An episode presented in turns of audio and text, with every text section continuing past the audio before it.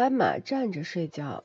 看动物世界的时候，我们不难发现，在讲到斑马的时候，除了它全身黑白交错的斑纹十分漂亮以外，它们还有一个特点，那就是站着睡觉。可是斑马的体格那么大，为什么非要站着睡觉呢？我们都知道，只有躺着睡觉才能休息得更好啊。这是因为斑马生活在辽阔的大草原上。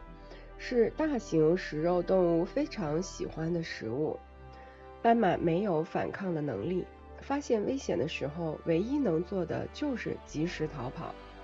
斑马在遇到危险的时候，全依仗它那四条细长的腿了。